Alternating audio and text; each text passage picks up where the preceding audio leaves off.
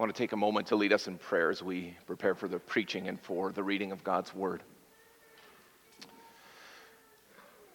Father, this morning we have this, this wonderful opportunity to open up your Word, a Word which you teach us is living and active. And we come here because we, we believe that you have a Word to say to the churches, and we pray that you would give us the ears to hear and the hearts to receive your message by the power of your Spirit? Or would you bless the words that are said, words that are often spoken in weakness?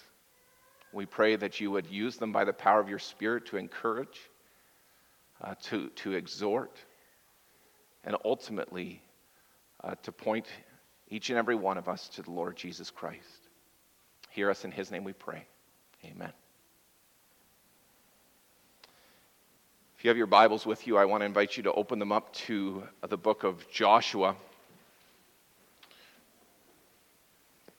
going to be preaching from a passage from the book of Joshua this morning. And if you're familiar with the book of Joshua, then you might know that it both begins and ends with a transition in leadership.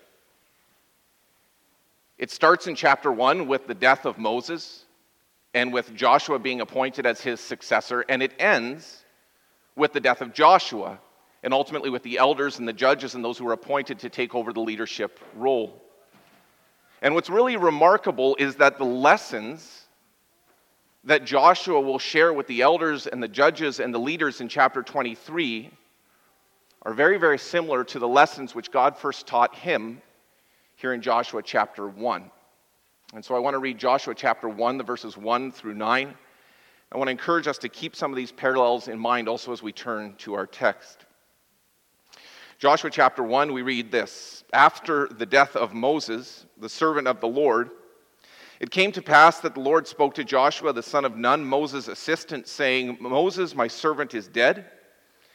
Now therefore arise, go over this Jordan, you and all this people, to the land which I am giving to them, the children of Israel.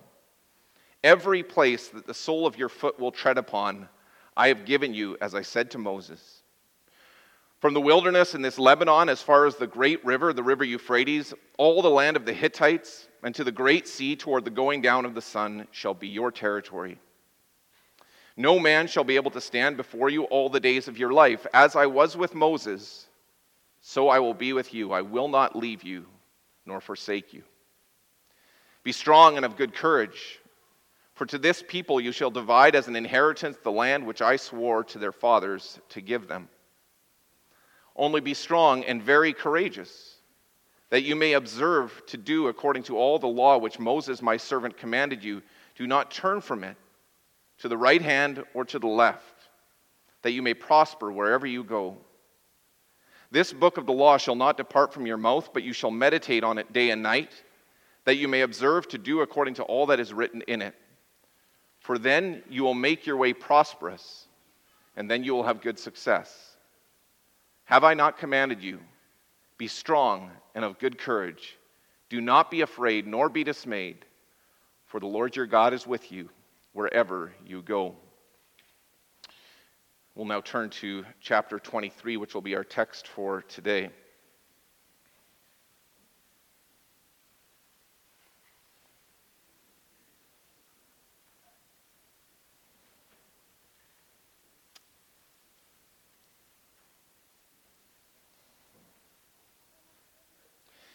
Now it came to pass, a long time after the Lord had given rest to Israel from all their enemies around about, that Joshua was old and advanced in age. And Joshua called for all Israel, for their elders, for their heads, for their judges, and for their officers, and said to them, I am old, advanced in age. You have seen all that the Lord your God has done to all these nations because of you, for the Lord your God is he who has fought for you. See, I have divided to you by lot these nations that remain to be an inheritance for your tribes, from the Jordan, with all the nations that I have cut off, as far as the great sea westward. And the Lord your God will expel them from before you and drive them out of your sight. So you shall possess their land, as the Lord your God promised you. Therefore, be very courageous to keep and to do all that is written in the book of the law of Moses, lest you turn aside from it to the right or to the left, and lest you go among these nations, these who remain among you. You shall not make mention of the name of their gods, nor cause anyone to swear by them. You shall not serve them, nor bow down to them. But you shall hold fast to the Lord your God, as you have done to this day. For the Lord has driven out from before you great and strong nations. But as for you, no one has been able to stand against you to this day. One man of you shall chase a thousand, for the Lord your God is he who fights for you, as he promised you. Therefore, take careful heed to yourselves that you love the Lord your God. Or else, if indeed you do go back and cling to the remnant of these nations, these that remain among you, and make marriages with them, and go into them, and they to you, know for certain that the Lord your God will no longer drive out these nations from before you, but they shall be snares and traps to you, and scourges on your sides, and thorns in your eyes, until you perish from this good land which the Lord your God has given you. Behold, this day I am going the way of all the earth, and you know in all your hearts and in all your souls that not one thing has failed of all the good things which the Lord your God spoke concerning you. All have come to pass for you, not one word of them has failed. Therefore, it shall come to pass that as all the good things have come upon you, which the Lord your God promised you, so the Lord will bring upon you all harmful things until he has destroyed you from this good land which the Lord your God has given you, when you have transgressed the covenant of the Lord your God, which he commanded you and have gone and served other gods and bowed down to them, then the anger of the Lord will burn against you, and you shall perish quickly from the good land which he has given you. So far, the reading of God's word.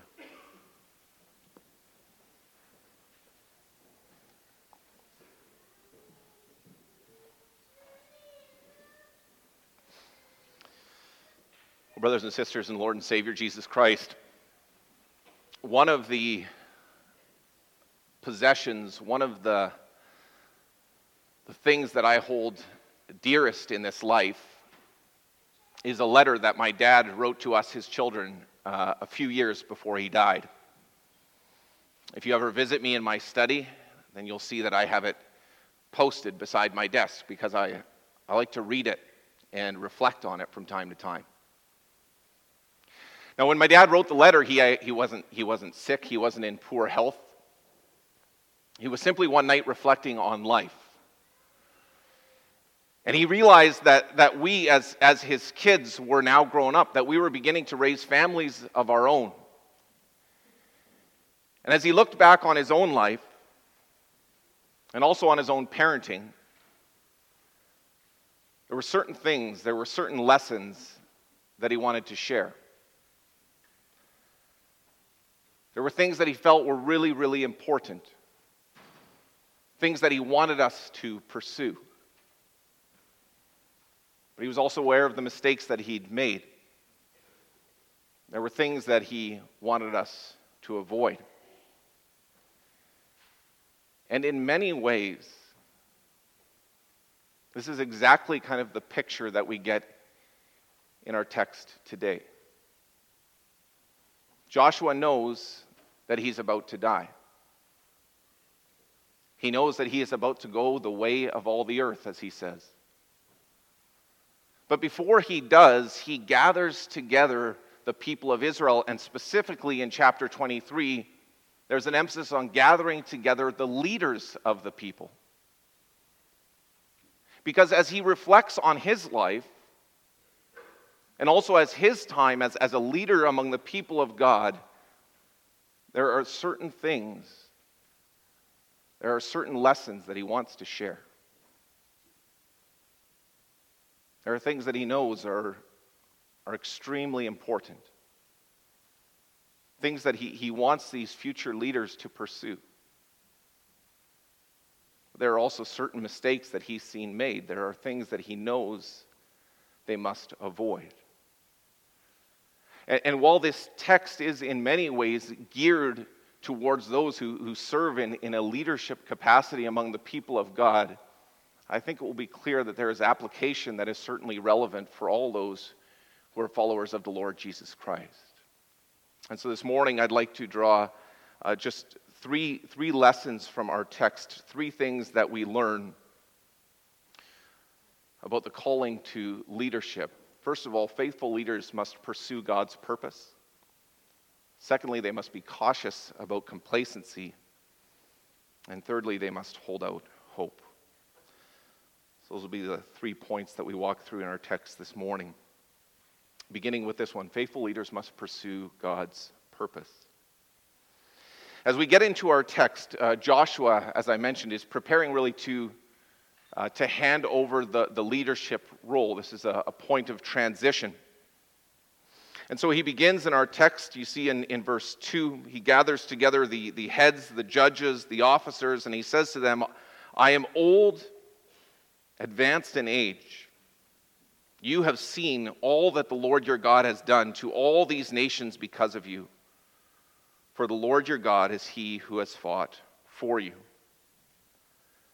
I find this a very powerful moment. If any of you have ever been by the bedside of a loved one as they are preparing to pass into glory, then you, then you know what this is like these, these moments where last words are shared.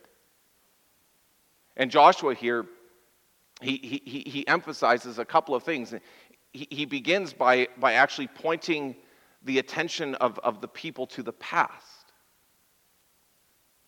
He reminds them of all, of all the amazing things that God has done. And you have to understand that, that these leaders would have seen God do remarkable things. As you read through the book of Joshua, you, you, read about how God parted the waters of the Jordan River. You, you read about how God caused the walls of Jericho to fall down with nothing but the, but the shout and the sound of a trumpet. You, you can read about how God causes the sun to stand still in the sky, and He gives them remarkable victories over their enemies. And so Joshua, Joshua begins by pointing their attention to the past but he also wants to ensure that they continue to pursue God's purpose as they move into the future.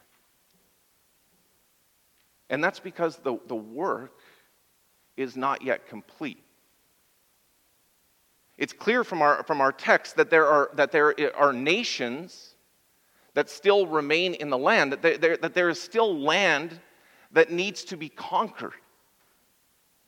And this was not a, a failure on the part of Israel, this was not a, a, failure on the part of God. Instead, if you were to look back at, at Deuteronomy chapter 7 in verse 22, there God explains exactly how he plans to give them the land. And it's clear that his intention is to give them the land uh, a little by, by, by a little as the nation grew and as the population grew then God wanted them to continue to expand and to, to continue to go forth, to conquer, to drive out the nations until the day when it was completely under the reign of God. So the Israelites, we could say, in this passage, they, they are a group that are they're living in between the already and the not yet. What I mean is that the, that the kingdom of God has already been established in the promised land. The people have a firm foothold in the land, and yet the victory is not yet entirely complete. And so, Joshua, on the one hand, he, he does want to dwell and just to focus on the incredible things that God has done in the past. But he also is encouraging them as the leaders of God's people to ensure that they continue to pursue God's purpose in the future.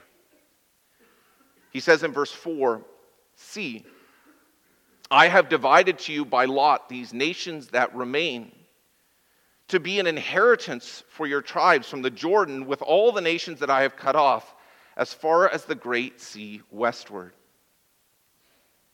Joshua is so confident in God's provision in the future that He's already divided the land, even though it's currently occupied. And, and you wonder, okay, well, Joshua, how can you be so confident about what God is going to do in the future?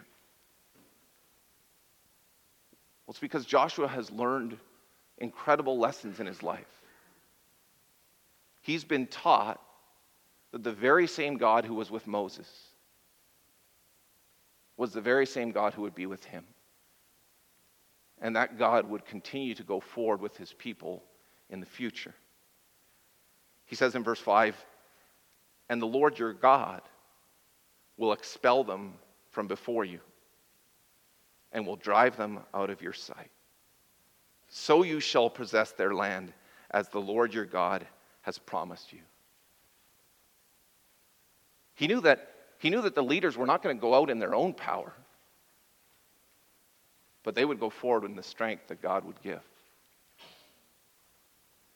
And as I reflected on, on this passage, I was struck by the fact that the, the final words that Joshua gives to his successors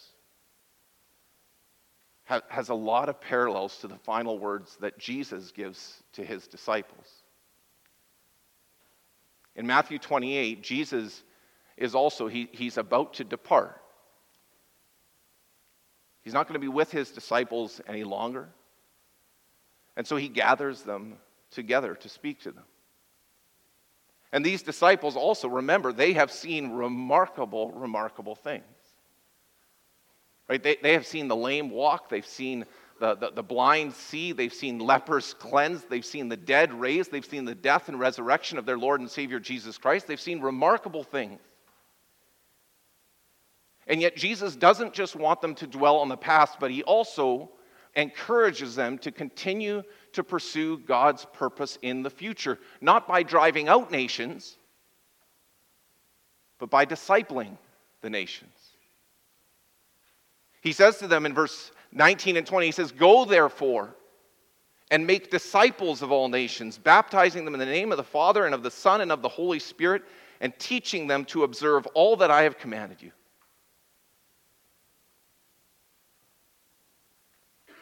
And these disciples must have been terrified at the prospect of having to go forward without Jesus. And so Jesus comforts them with these words and says, Behold, I am with you always to the very end of the age. Jesus reminds them that, that he didn't just come to dwell with them, but by the power of his Spirit, he would actually indwell them. So that as they go forward to fulfill God's purpose in the world, that they're not going out in their own strength, but they too are going out in the strength that God has given. I think that's an important message for us to remember as the church today as well.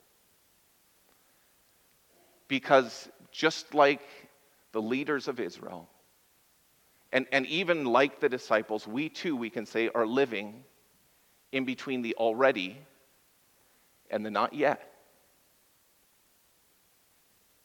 Right? We, we, we know that, that, that the kingdom of heaven has been established here on earth. And yet we have not seen it in, in its fullness. On the one hand, we can look back and we see the remarkable things that God has done.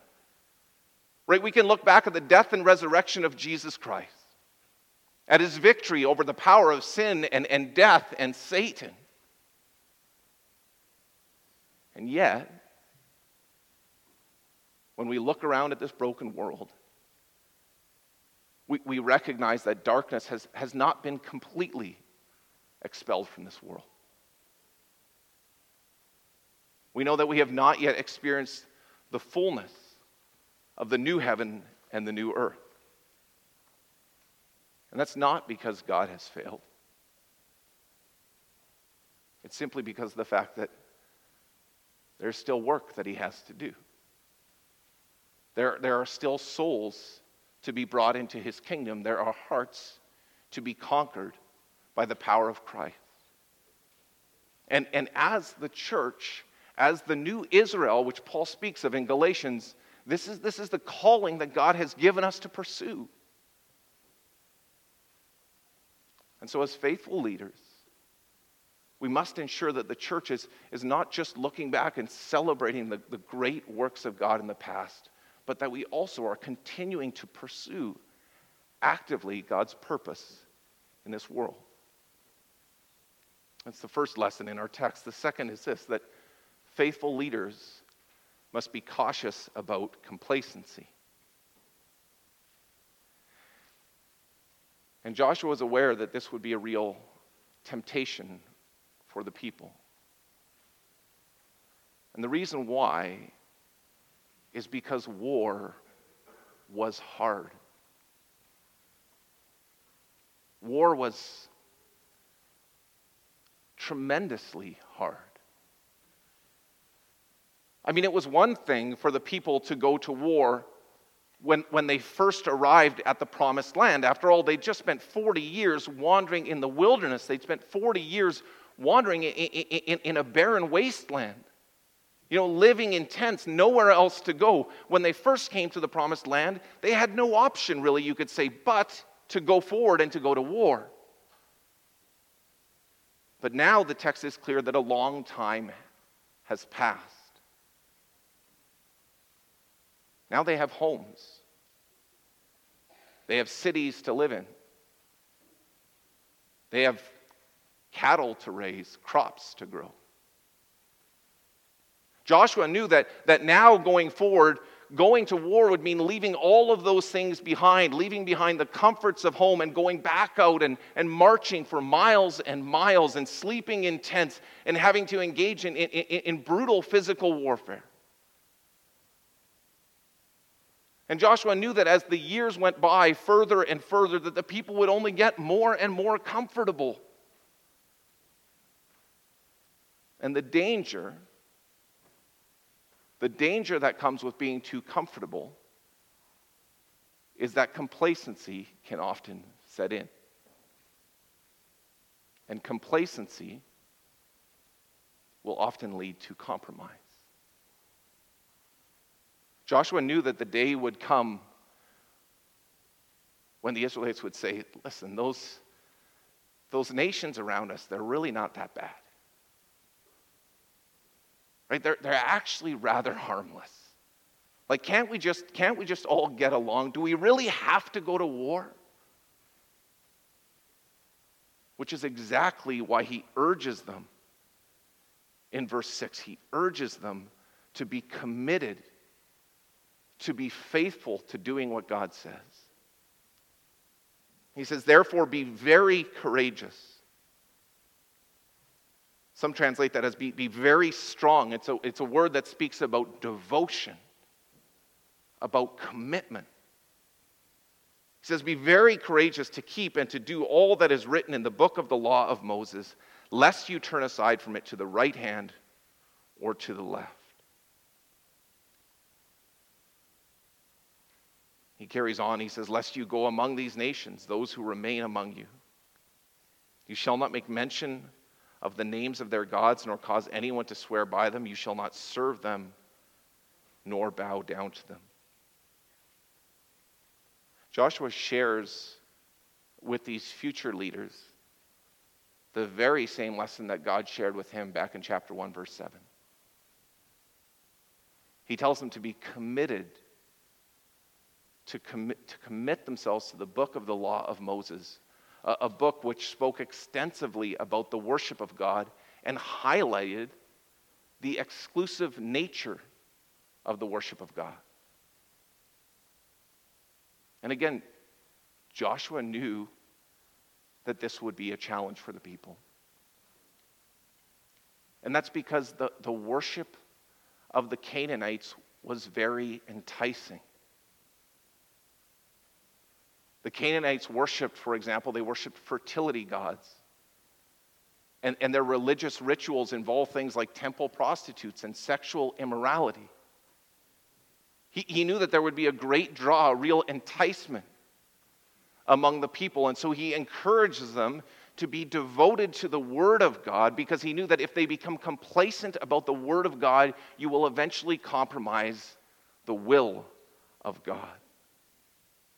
And so he calls the people in verse 8, he says, You shall hold fast to the Lord your God. That, that word there is, um, is a word that's also translated a little bit later as cling. And it's a great term because it's a term that actually describes marital faithfulness.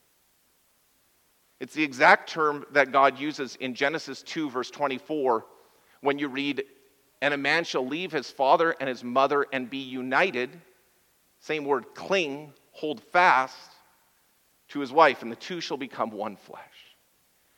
And what Joshua is implying here is simply this he's encouraging these faithful leaders to, to, to, to unite themselves to God, to ensure that nothing forms a wedge, that nothing, nothing divides them, pulls them apart from their relationship with the Lord their God.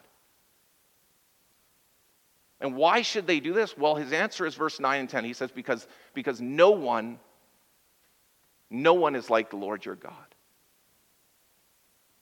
He, he, he's the one who's, who's fought for you. He's the one who's driven out the nations. He's the one who's delivered you and redeemed you. One of you shall chase a thousand before the Lord your God. He fights for you as he has promised. No one loves you like your God. And so, in response, he says, Therefore, take careful heed to yourselves that you love the Lord your God.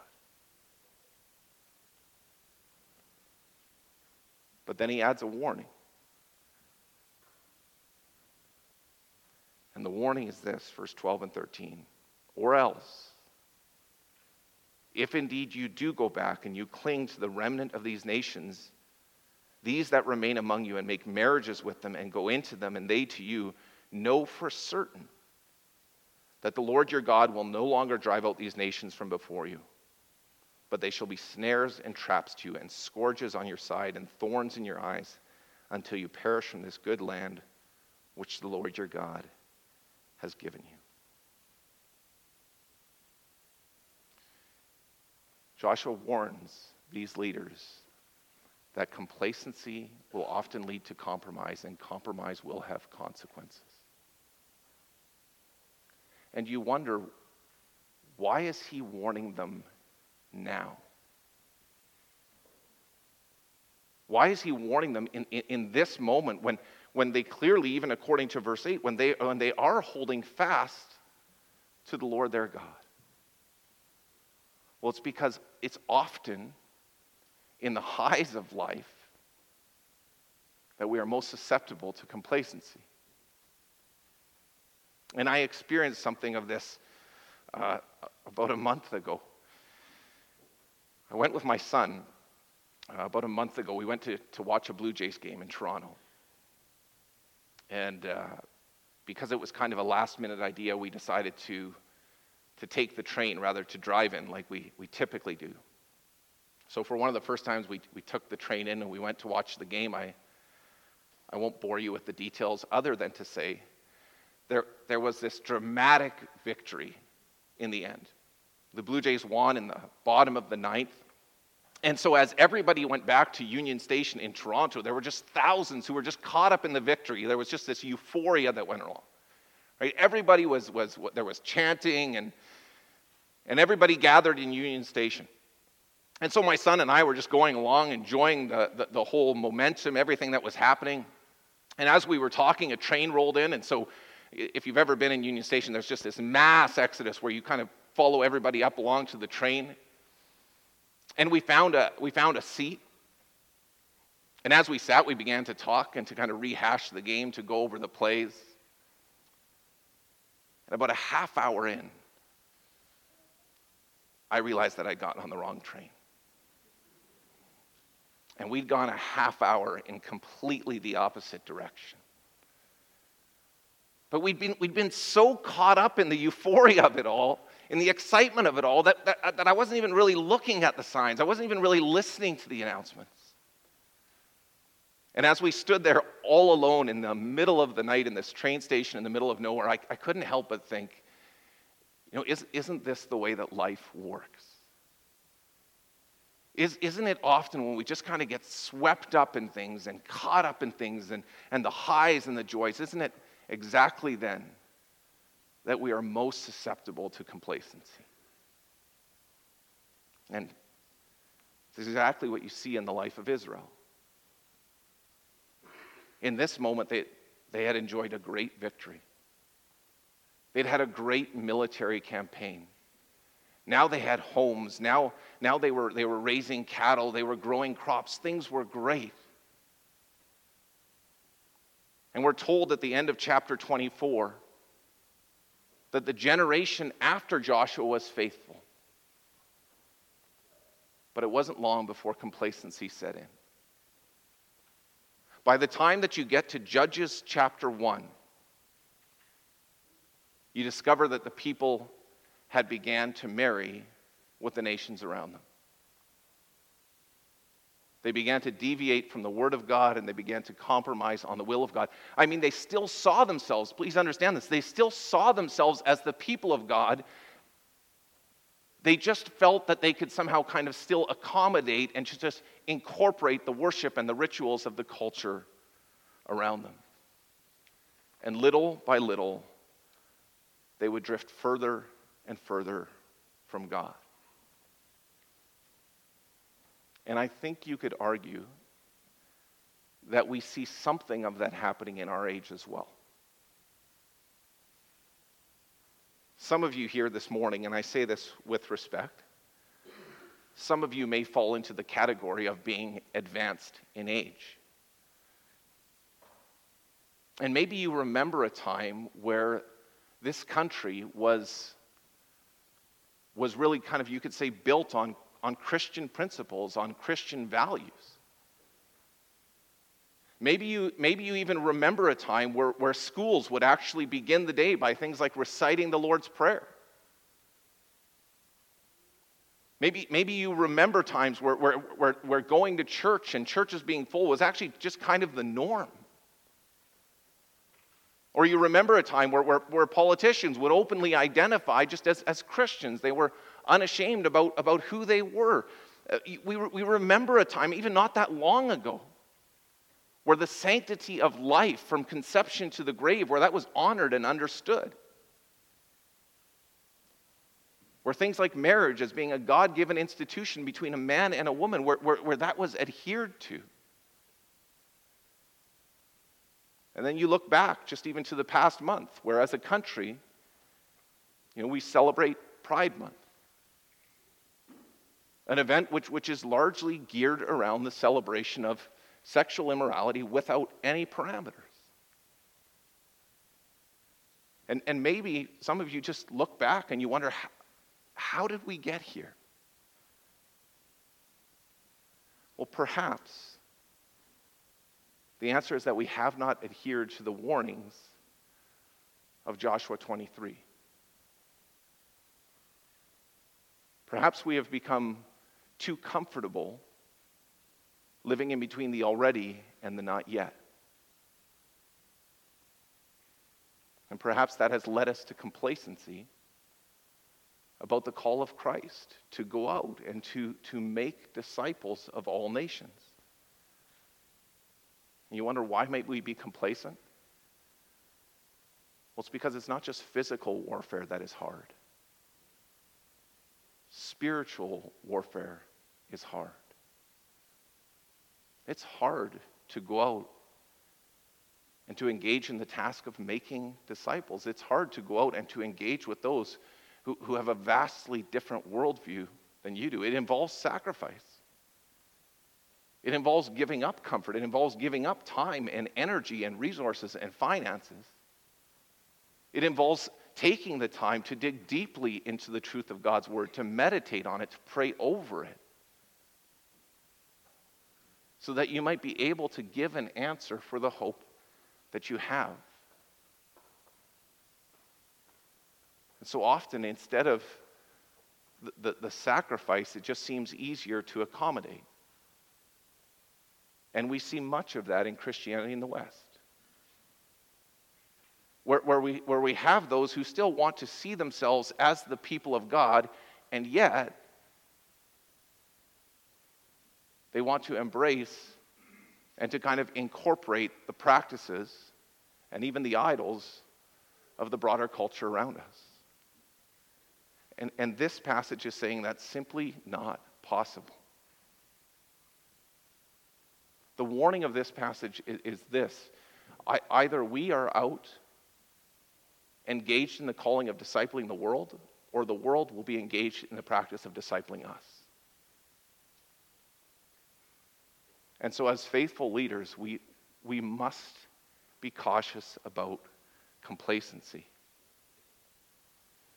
And finally, as faithful leaders, we must hold out hope. And that's where Joshua goes as he, as he begins to wrap up this chapter.